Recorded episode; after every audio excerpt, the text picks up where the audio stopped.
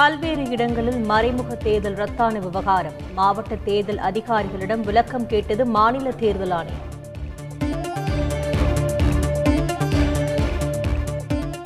கூட்டணி கட்சிகளுக்கு ஒதுக்கப்பட்ட இடங்களில் தலைமை உத்தரவை மீறி போட்டியிட்டோர் பதவி விலக வேண்டும். பதவி விலகாவிட்டால் கட்சியின் அடிப்படை உறுப்பினர் பதவியில் இருந்து நீக்கப்படுவார்கள் என முதல்வர் ஸ்டாலின் எச்சரிக்கை. திமுகவினருக்கு முதல்வர் விடுத்த எச்சரிக்கை தோழமை கட்சியினர் வரவேற்பு. அரசியல் உலகில் போற்றப்படக்கூடிய செயல் என புகழாரம். உத்தரவை மீறி போட்டியிட்டு வெற்றி பெற்ற திமுகவினர் ராஜினாமா. கட்சித் தலைவர் ஸ்டாலினின் அறிவிப்பை அடுத்து நடவடிக்கை. மறைமுக தேர்தலில் திமுகவிற்கு ஆதரவாக செயல்பட்ட அதிமுக கவுன்சிலர்கள் கட்சியில் இருந்து நீக்கி ஓபிஎஸ் இபிஎஸ் நடவடிக்கை. அதிமுகவில் இருந்து விழுப்புரம் மாவட்ட நிர்வாகிகள் ஆறு பேர் நீக்கம். நீக்கப்பட்டவர்கள் சசிகலாவை நேரில் சந்தித்திருந்த நிலையில் கட்சித் தலைமை நடவடிக்கை.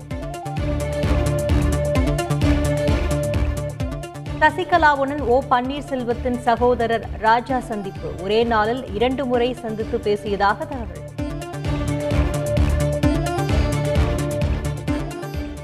அதிமுக ஒருங்கிணைப்பாளர் ஓ பன்னீர்செல்வமுடன் முன்னாள் அமைச்சர்கள் சந்திப்பு. சசிகலாவை சேர்ப்பது குறித்து ஆலோசித்ததாக தகவல்.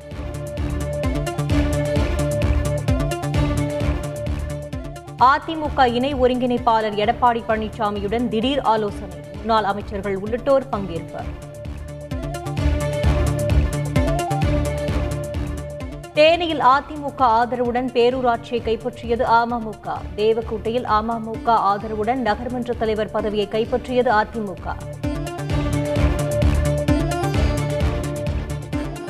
உக்ரைனில் இருந்து இதுவரை பத்தாயிரத்து எண்ணூறு இந்தியர்கள் மீட்பு. மத்திய அரசு தகவல். கொரோனா பாதிப்பின் போது வந்தே பாரத் திட்டத்தின் மூலம் இந்தியர்கள் மீட்பு. உக்ரைனில் சிக்கியுள்ள இந்தியர்களை ஆபரேஷன் கங்கா திட்டம் மூலம் மீட்டு வருவதாகவும் பிரதமர் மோடி பேச்சு.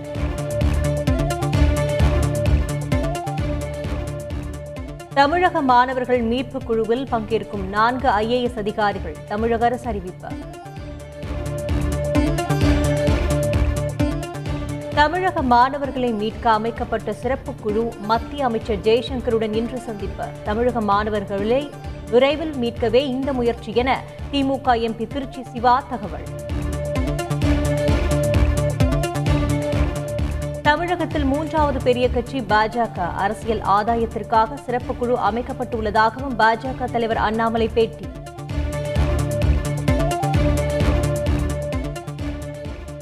கோயில்களில் பக்தர்களிடமிருந்து பெறப்படும் தங்கம் வைரம் உள்ளிட்ட காணிக்கை பொருட்கள் வழிகாட்டு நெறிமுறைகளை வெளியிட்டது இந்து சமய அறநிலையத்துறை.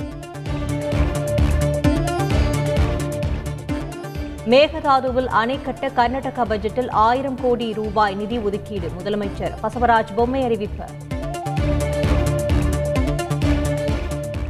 தரமற்ற நிலக்கரி இறக்குமதி புகாரில் ஐநூற்று ஐம்பத்தி ஏழு கோடி ரூபாய் மோசடி சொத்துக்கள் முடக்கம். முன்னணி நிறுவன இயக்குநரை கைது செய்தது அமலாக்கத்துறை.